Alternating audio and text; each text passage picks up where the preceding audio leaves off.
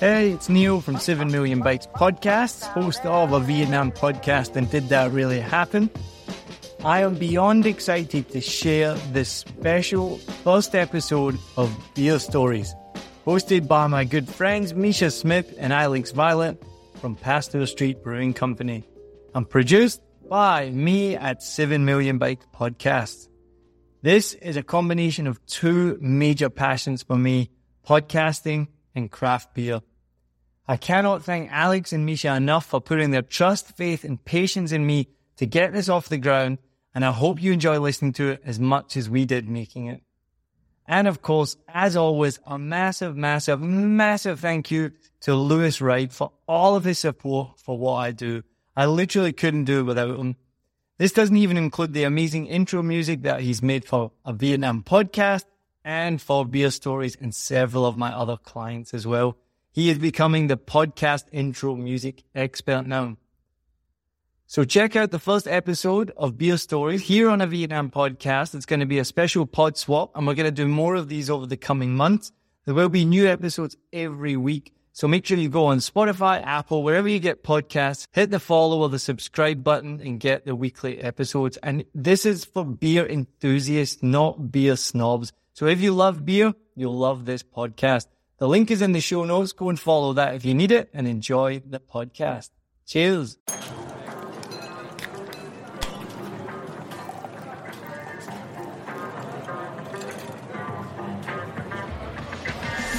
Welcome to Beer Stories.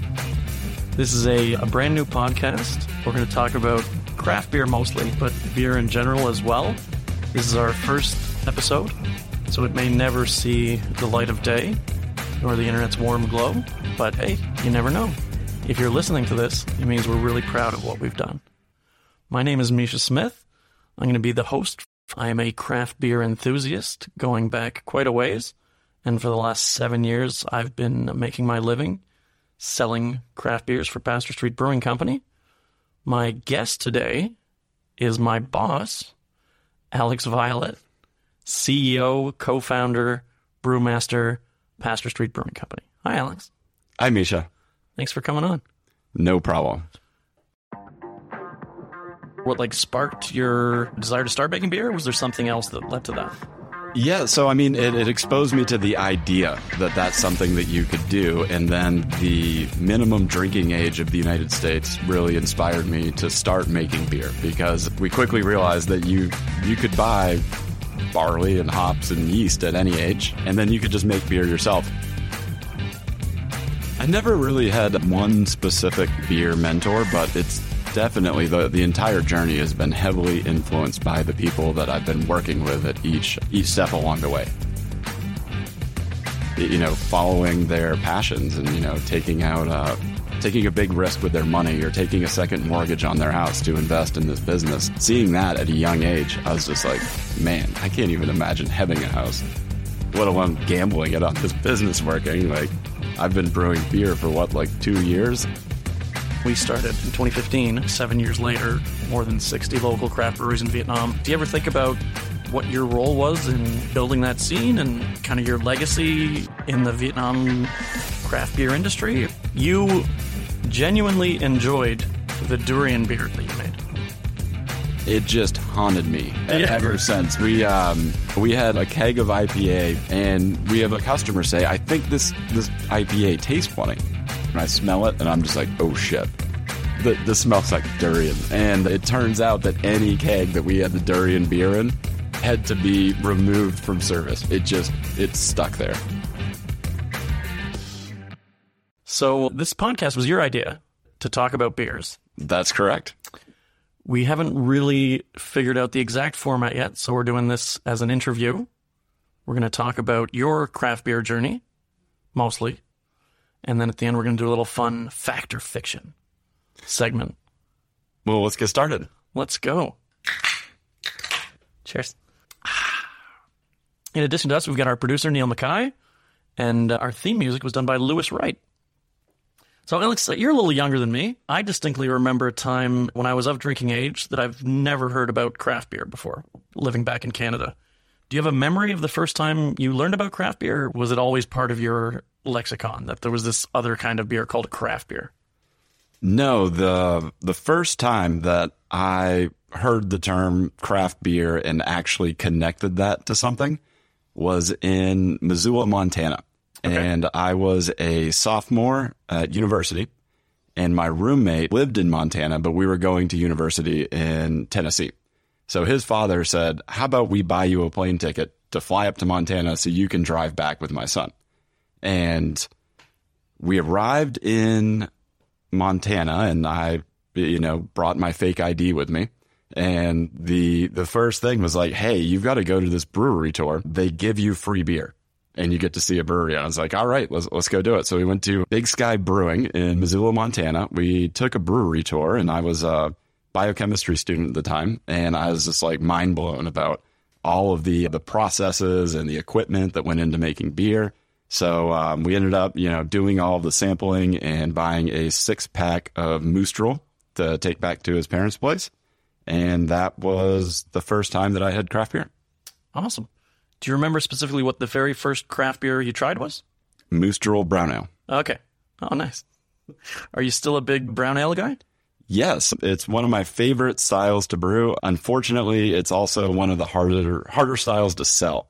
So I've done those at various breweries and had you know, very great success. We're winning lots of awards at, you know, the World Beer Cup and Great American Beer Festival. When I was brewing at Upslope Brewing Company, that was actually our most awarded beer was our brown ale, but we, we had to discontinue it from a year round rotation because, you know, if you're wanting a dark beer, we found that people went right to a stout or a porter. And if you're wanting something a little bit lighter, like an amber ale or something would usually fit that bill. For sure, yeah. I remember when I was younger, brown ales were definitely more of a thing, and it seems like it's a style that time has forgotten.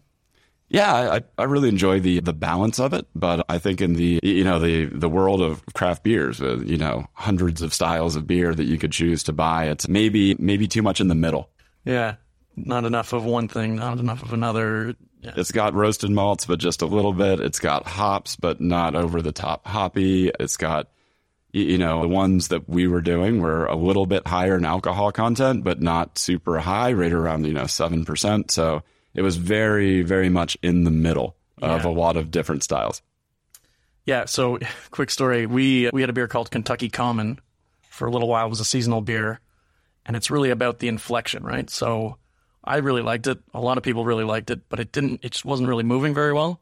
So initially, I was describing it as like, oh, it's dark but not too dark, it's sour but not too sour, as like a selling point. But then when it's not selling, it's like, oh, it's dark but not too dark, and it's sour but not too sour. It was just like a little bit of everything, but not enough of anything for anyone. So you mentioned the biochemistry. That's what you went to school for? Yes. Cool. And then was the was that craft brewery tour what like sparked your desire to start making beer? Or was there something else that led to that? Yeah, so I mean, it, it exposed me to the idea that that's something that you could do, and then the the minimum drinking age of the United States really inspired me to start making beer because we quickly realized that you you could buy barley and hops and yeast at any age, and then you could just make beer yourself, and it was kind of kind of a challenge, you know, if we're we're these biochemists and we're learning all these uh, complicated processes going inside the, the cells in yeast. Like we should be able to figure out how to make beer, right? And that's kind of how it started. It was for the um, the utility of it, and then we quickly realized that you know drinking that first batch, yeah, it fermented and it tasted awful, and started to realize that there was like really an art to it. You couldn't just go into the science side and then have something that was enjoyable to drink you really had to you know have have an appreciation of the flavors for beer and an understanding of where those flavors come from and use a little bit of your artistic side to to blend that together in combination with the technical side to to make sure you have a clean fermentation and that you actually ferment to alcohol and not to vinegar or something. So would you say that you saw a lot of yourself in Walter White's story when you watched Breaking Bad? Absolutely not. The main reason is that I never really thought this would be something you could make money doing. Right, that was his goal from the start was to yeah. Yeah, it wasn't until much later that you know had the idea that maybe you should try and turn this into a career. It was always very much this is going to be a fun hobby that I have. So when you did start making money off it, turning it into a, career or profession, did you go mad with power the way that Walter White did? No, not not at all. It was probably the the least powerful position in the entire company that I was working at, driving a truck and lifting kegs. Got to put the work in, brick by brick. Did you have like a, a mentor in the brewing industry, or was it just from the, those beginnings you were kind of self taught? You figured it out along the way, or was there someone in your journey who really, I don't know, either made you like helped you to take it to the next level, or like really opened up certain things that you wouldn't have been able to figure out on your own otherwise? I never really had one specific beer mentor, but it's definitely the the entire journey has been heavily influenced by the people that I've been working with at each each step along the way because of that artistic side. Everybody has a different take. So brewing with people that appreciate different flavors in the beer, and then brewing with people that have different um, different educational backgrounds. So it's some people got into it because of the art and just this passion for a flavor of beer. Some people were more of an engineering mechanical mindset and really enjoyed the equipment and the process. Some people were like production manager. You could tell like that's what they were drawn to was like the scheduling and the optimization and and that end of it. And then of course like a business people who were you know, following their passions and, you know, taking out, uh, taking a big risk with their money or taking a second mortgage on their house to invest in this business. Seeing that at a young age, I was just like, man, I can't even imagine having a house, let alone gambling it on this business working. Like, I've been brewing beer for what, like two years? Like, I can't let this guy down. right. That's funny. So, did your did your parents have any influence in your craft beer experience, or were they like my parents were wine drinkers and, and whiskey drinkers? Were your parents into craft beers as well? No. Blake is older or younger than you? He's younger than I am. So obviously, as the younger brother, he wouldn't have had any influence, but he also was in the craft beer industry. Yeah, yeah. So uh, he worked in the industry for, man, probably four or five years total. At, he helped with Pasteur Street and lived in Vietnam here for a while. Obviously, it's how you know him. And then before that, he was at Sweetwater Brewing. And then after Vietnam, he was at Bell's Brewing. So Pasteur Street, by far the smallest brewery that he's ever been a part of. right. Cool. So moving on, it's kind of like asking you to pick get your favorite child, which is obviously easy for you. You only have one. But do you have like a single favorite beer that you've ever made, whether it was here in Vietnam or back home in the States? Is there one that like really stands out as like either that's my favorite that I've ever tasted, or like that's the one I'm the most proud of. We'll be right back. Join pilot and adventurer Fernando Pino as he takes you on journeys to discover exciting destinations across the UK and Europe. You'll fly with him to hidden gems and experience local culture, from bustling streets to serene hideaways and the best places to eat, sleep, and play. Travel Plans is more than a podcast, it's your ticket to exploring the world and its history with a friend. In this episode, we are flying to discover a beachside paradise perfect for the whole family. Discover golden sands, activities galore, and even free childcare so you get your own break too. Why am I still here? I mean, I think I've always had one of those beers, but it's never stayed consistent. Mm. It's always changed as uh, you know, at one point in um, in the career, you know, it would be really proud of making this one beer and just like remembering the creative process that went into it and how either like original you thought it was or how it really suited the the needs of beer drinkers and really filled a hole where where there was one, you know, and the the options that were available to folks, or or even like a beer that that was very successful for your company that, that you know that went out and was like a, a workhorse, and then yeah, so it's kind of changed over time, but but yeah, always I'd say there's one beer that I'm thinking about where like ah that's where it's at right now. I really like the Chan Moi mm. just because of the the process of creating that and really listening to a lot of people saying they wanted different flavors and they were like, you should make a cider. You should make a, a hard seltzer. And, and just asking why, why, what do you like about it? And trying to, to get them to describe the specific flavors that they were interested in. And then using those flavors and saying that that flavor isn't specific to a cider or to a hard soda. This can be in beer.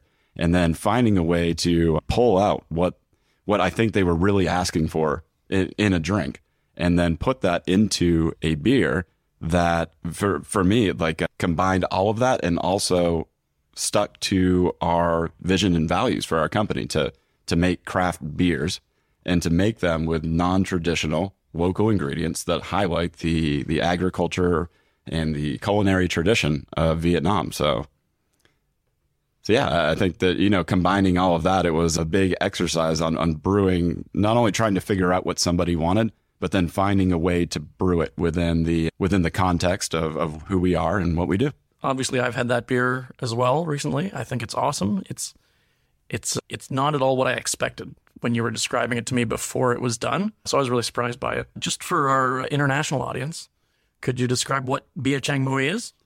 Yeah, it's so the the Chang Mui, from what I understand, just translates to lime and salt and and it's a fermented beverage actually. So it's a lime with salt added and then covered in water, some sugar added, so the yeast has some stuff to work with and and do a nice little fermentation on it, and then that ferments and makes this super concentrated, lemony, funky characteristic from the fermentation, very salty beverage, which is usually then diluted and then served, and it's very refreshing if it's you know hot weather, which it always is here in Saigon. And it's also seen as like kind of like um, healthy in a way. It's like a, as a lot of fermented foods are. It seemed to be like something that's very good for you. It's good and it's good for you. I didn't say that. I did. All right, so moving on. Like I said, the the Chang Mui it, it, surprised me. Have you ever made a beer that surprised you in a way, like a beer that you're like, oh, this will be fun and and whatever, and then it comes out and it's like, oh, actually, this is doing way better than I expected, and people are loving this way more than I thought, and this is actually a much bigger thing that we've got on our hands than I realized. Yeah, at, at risk of sticking with Pasteur Street too much, um, you've been here. Uh, that would that would be Jasmine IPA because um, you know that's the most popular style of craft beer in the world, and that should be something that we lead with. Like, why wouldn't that be just as popular in Vietnam? You know, and uh, brewing that with jasmine flower is just the the perfect pairing with hops. It's like they're they're both flowers and their flavors are very complementary. So I thought it was a great beer, but I wasn't expecting much out of it because everybody was saying IPAs are going to be too bitter. Nobody wants bitter flavors. It needs to be sweeter. The flavor's going to be too strong. And and yeah, we weren't really expecting much out of it, but then it quickly turned into the, the you know the flagship beer of the company. Still the most popular craft beer in Vietnam. I'm going to ask you something. You might not want to answer. You don't have to if you don't want to. But if you're, you know, obviously you're American. You, you're familiar with uh, Mount Rushmore. You have four of the presidents up there. Mm-hmm. If you had to do a Mount Rushmore of beers, is do you have like four that really stand out as like either just you know the best you've ever had or like the most important craft beers? Maybe I think your favorites would be better, but do it however you want. Mount Rushmore. Oh, four on Mount Rushmore, right? Yes. Let's see. I start with the uh, the Moose Drool Brown Ale. Yep. Getting into it. After that, really got into uh, Le Fin du Monde, Canadian beer. The end of the fucking world. Absolutely. From there was getting very into wild fermentations. And um, was it Bam Beer from Jolly Pumpkin? Just a three and a half percent super white, easy drinking wild ale great. So that that one really inspired a lot of beers that I brewed after I had tasted it.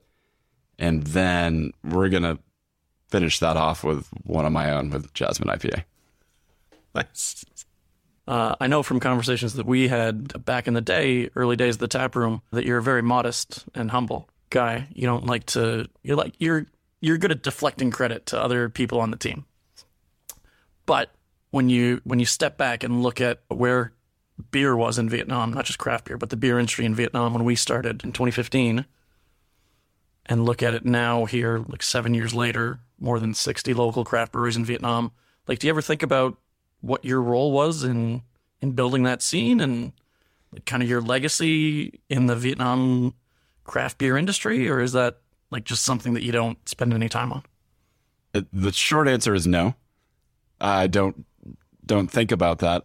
I would say that coming in, we we had no idea what what we were going to do for beers, right? Like what what was going to be our attitude and approach to craft beer in Vietnam. How are we going to market that?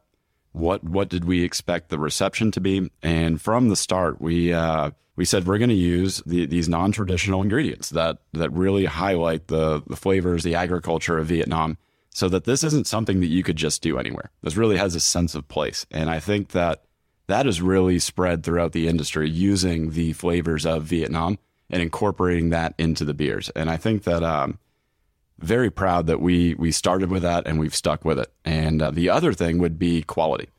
We knew that um, hey, there, you didn't really have any competition when we were starting, you know, so you could brew however you wanted to. You could use some less expensive hops, or you could, you know, maybe cut a couple corners to make it cheaper. And we said that that was never going to be something that we did. We, we, we had this kind of like uh, idea that we could pick up this tap room with the beers in it and drop it onto Pearl Street in Boulder, Colorado. And the beers and the business would be successful there at one of the highest quality standard craft beer cities, you know, that you could put it into. And we wanted to do that to set that quality standard for Vietnam. And I think that, you know, over the years, you know, in the, the Asian brewing scene, I think Vietnam does have a lot of respect for having very high quality beers and, and making things that are really tasty and incorporating some, some fun stuff into the beers with, with these non-traditional ingredients. Awesome. So back then, like, did you ever imagine there would be more than 60 local craft breweries here in Vietnam? Or, like, does that number seem low to you now, like seven or eight years later? Like, are you surprised at where the industry is, or is this? I would say that we we did expect it, but we didn't think it was likely, and that's why we were saying we we that was one of the reasons for setting the quality high is that you know that things move fast in, in Vietnam. So if something's successful, there's going to be a lot of them very soon. And if we could make the way that you compete being that quality and consistency is the standard, then then that's what can really grow a market. And we we identified that at the start that if the standard was you had to have great beer, that people are going to like it. We're going to find people that like these flavors of beer. But if there was, um, you know, other motivations besides quality coming first, that it might just be somebody's first experience with craft beer is really underwhelming. They they don't, you know, see themselves being a craft beer person, and then that I think would not not help grow the industry as fast as it did. So, yeah, we we were kind of planning, hoping that that would happen, but we also thought it was a long shot. Awesome. So, Alex, how does your uh, your wife Bethany cross over into your craft beer journey? I know you guys both worked at Upslope for a while. Did you meet there? Or did you know each other before? We yeah, we met at a craft brewery. We worked at a craft brewery together, and we've started craft breweries together. So we and all of our friends that we've made are a lot of people that we met through craft beer. So very, very involved, I guess, with, with Bethany I. Craft beer is a big part of almost any milestone that I can see in our lives, like with us meeting or us moving across the world together or us getting married or having a daughter. And the first place that our daughter goes, other than our apartment, is a craft brewery tap room in Saigon. It's, has definitely been present at every point in our relationship in some way. Awesome. So for people who maybe are listening who don't know you or your story, obviously you came here, started Pasteur Brewing Company. You're here for a while, and then after your daughter was born, you you guys went back to the states and started another brewery there, Elkmont. So staying with Vietnam for a second, was there a lot that you learned about brewing while you were here in Vietnam that like wasn't in your toolbox maybe back in the states before you came here? I would say the thing that I learned about brewing was that beers start as stories. And that starting with intentionality and a story behind where this beer is coming from is something that that I, I, I would say I learned out here because in the United States, everybody's had an IPA before. Everybody's had this brown ale before. And you're brewing them as close to the the standard style guidelines that you can to hopefully win this medal and uh, be a very successful brewery. And out here, it was about introducing beer to people. It wasn't about, you know, winning a medal to stand above the crowd uh, of the beers that were already there. It was having something that was interesting, that had a story that somebody would say, Hey, I think I'm going to try this. And after they try it, I really appreciate what's going on there. And then after you know, kind of doing that purposefully at Pasteur Street, I started to see the same thing back in the United States that people were buying beers because they liked the charities that the brewery supported. They knew the owners of the brewery and thought they were great people. They liked buying things local and keeping their money local. And, and it wasn't just the flavor of the beer, it was the entire story and attitude behind the the beer and the brewing it and the people that I had never really put together until coming to Vietnam and brewing these beers and having to to introduce to people that had never had a craft beer before. And then like a light clicked in my head. I was like, that's what we've been doing. It wasn't just the flavor of the brown ale. It was that we were, you know, the brewers would hang out in the tap room with the people drinking it and share stories. And we all lived in the same neighborhood and enjoyed, you know, the same activities uh, when cycling together or when hiking together. It was, um, it was always there in front of me, but I never really put it together until after brewing and in Vietnam. I know from obviously from knowing you and talking to you that before you came back to Vietnam, you had some other options as well. I know you and Bethany were talking about possibly moving to South America to start a brewery there. Can you talk a little bit about your decision to ultimately move back to Vietnam and take over as CEO at Pasteur Street? Yeah, so I was I was on the board the entire time when I was back in the United States, and I have no idea why, but the thought just hadn't crossed my mind that that hey, go back and you know you, you had a baby, like get that kid through high school. It just never crossed my mind that way. And somebody on our board of directors reached out and said, "Hey, this crazy idea. I think that was literally the title. Crazy idea.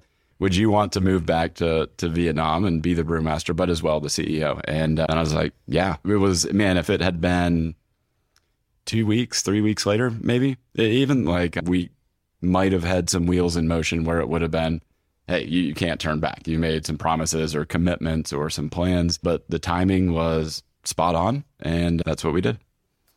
I, I feel like whenever we talk about different people at Pasteur Street and just the journey that we've had there, that comes up a lot. That the timing was perfect on so many different things. And it had to be for us to be where we are now. And especially with me, especially with you, other people as well. It's just like if it had been a little bit later or a little bit earlier, or it like taken a different opportunity that maybe wasn't as good of a fit, it just wouldn't have worked out the same way. And here we are. From from my experience, when when things go well and, and it and it goes right, you can absolutely you should say we did some awesome things. We, we put this together in the right way. We saw something and followed through with it. But once that has happened, you also have to look back and say, hey, if there was any sort of this timing or circumstance that was different and we did the same thing, we could have been in big trouble. And I think everybody really saw that in a direct way with with COVID and you know operating you know tap room restaurants as well as a beer company and that's something that you never could have predicted and man if you were getting ready to launch your company and you had x set up and this was going to go and then all of a sudden the, the government locks you in an apartment you, you know like uh, did a great job, got COVID out, but man, you, you couldn't you couldn't do anything. So yeah, there's definitely some some luck involved in being right time, right place. So this brings us to the portion of the podcast I like to call fact or fiction. Alex, I'm going to make some statements about you or Pasteur Street, and you're going to tell me if they're fact or fiction. And if it spurs a great story, go ahead and tell it. And if it doesn't, then we'll just move on to the next one. Okay. Okay. Fact or fiction? the Vietnamese brewers at Cu Chi, where you brewed our first big batch of beers, told you on the first day that you were doing everything wrong.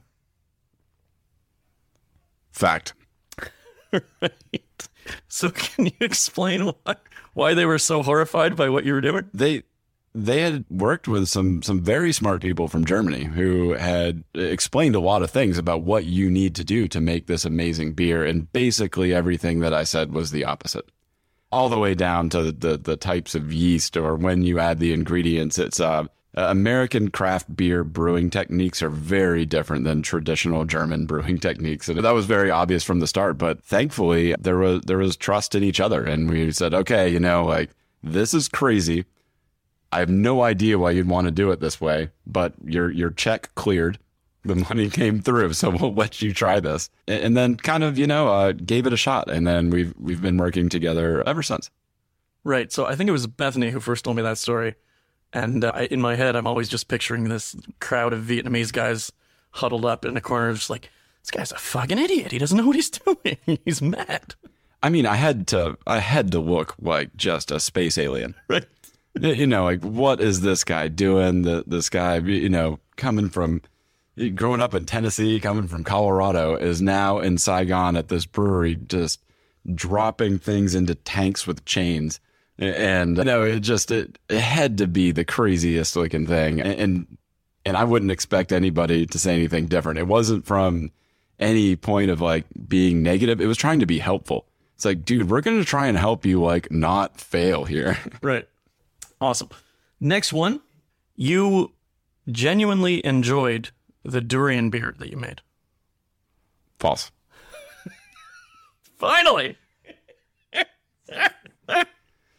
I genuinely enjoyed that we made it. Yes. And showed that it was possible. Yes. And then it just haunted me Yeah. ever since. We we had a standard cake cleaning procedure that it became apparent that the durian is very non-standard. You know, we had a keg of IPA. Fortunately, is served at our tap room and not somewhere else. And we have a customer say, "I think this this IPA tastes funny," and I'm like, "Oh, okay, that, that's interesting. I've tasted all the beer at the brewery, like, but maybe you know, there's something wrong with our draft line. Like, let me get some." And I smell it, and I'm just like, "Oh shit." The, this smells like durian. And it turns out that any keg that we had the durian beer in had to be removed from service. We had to go track those down and just throw them out because any of the cleaning chemicals that we had could not get that smell out of the inner workings of like the the tapping mechanism and the you know the surfaces of it. It just it stuck there. Right. So, uh, if anybody's listening who's not in Southeast Asia or doesn't know what durian is, it's this big fruit that's uh, local to Southeast Asia. It smells like a mixture of like rotten eggs and dirty gym socks. We we were sitting at the bar one day and I I noticed somebody looking at Bethany funny, just like kind of giving her the eye. Yeah. I'm like, what's going on? Why did they? And then I realized they were pouring the durian beer, and they thought somebody farted, and they're just like looking around, and it just kind of hit me. That's what happened. A German building had to be evacuated because some Asian kid brought in a durian and they thought it was a bomb. So yeah, like they're they're outlawed on certain subways, certain buildings. Like you just you're not allowed to bring durian in because even before you cut into them, the smell is so distinct and so awful.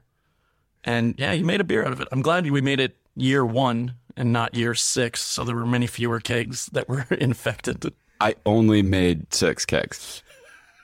Other other people after you, Alex, have talked about doing another version of durian, and I've thrown my body in front of it every single time. Next one, the Pasteur Street Brewing Company logo is actually a TARDIS. False. Okay, great. Check it out. Look it up. Okay, so next, it took 13 hours from completion of the contract to move our first big brew house from Hanoi to Vietnam. False. Oh, It took 13 days. oh, that makes more sense. I mean, trick question. cool, we got two more. Pasteur Street was the first craft brewery in Vietnam. Depends on your definition. Love it. Yeah, there's and even I think defining things is is not the best way to go. If you're saying like, oh well, we were the first, that that's that's great as long as you're you're still doing that thing the best. Hmm. I think the it's something that you you prove, you earn, you consistently follow up with every day. Just because you did something the first doesn't I don't know necessarily make it any better eight years from when you did it. It's about what it is right now. So so yeah, I mean, you know, definitely it, you could go back through our history and find a whole bunch of things that you did first, and you could go through any other brewery that, that's around and find things that they did first. You know, we were probably the first craft brewery in Vietnam to brew an IPA with a brewmaster that grew up in Knoxville, Tennessee, whose name starts with A. You don't know Aaron from Knoxville? He he had a brewery. I just stepped on the on the landmine that I planted and stepped on it. But but yeah, I think that's that's the way that that I kind of see it is if you if you create a first, then you have to create a context to define things. And once you start doing that, then you end up with with a purity law brewing beer in Germany where you can't even use non-traditional ingredients that highlight the agriculture and flavors of a place where you are. So yeah, let's just stop drawing drawing these boxes and, and expand the context of craft beer. Sure, because when has Germans being obsessed about purity laws ever caused any problems? Leave it in, Neil. Leave it in. Pass. Okay, so last one. Fact or fiction? Pasteur Street Brewing Company is the best craft brewery in Vietnam. Fact.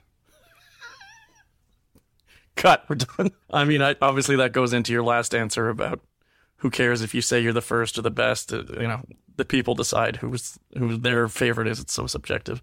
Obviously, craft. That's the lovely thing about craft. One of the many lovely things about craft beer is how subjective it is. Everyone has their own favorites. Well, it's my favorite, and my opinion matters the most. There you go.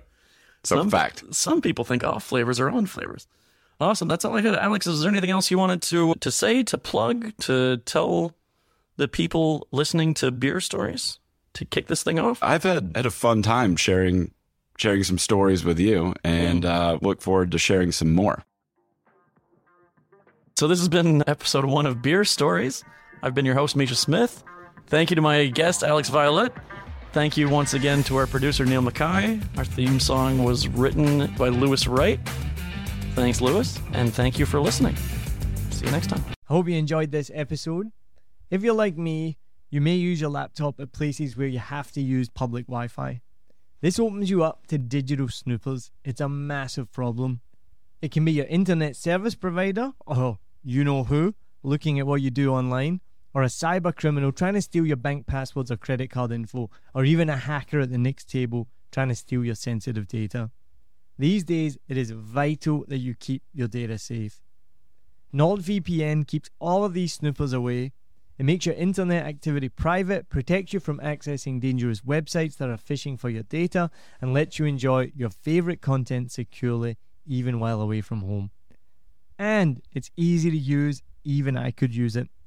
I've actually been using NordVPN for years now here in Vietnam, and I'm excited to be an affiliate partner with them. I've used NordVPN to watch Netflix, BBC, Disney Plus with ease, and I also know that my information and data are safe from prying eyes, whoever they may be. Join now, and you'll get 68% off and three months free when you go to my link, nordvpn.com forward slash SMB. Just again, for those hard of hearing, nordvpn.com forward slash SMB. The link is also in the show notes. I know nobody checks them out, but go check that out and you can get the link from wherever you're listening to this podcast. As an affiliate partner, it also means that I will get a small commission when you sign up, but at no extra cost to you. So not only will you be getting a great deal through 7 Million Bikes, you get a great VPN and you'll be supporting 7 Million Bikes podcast. Stay safe online and enjoy the shows you love. Any questions, just let me know. You know how to get in touch with me. And thanks for listening to this show. Cheers.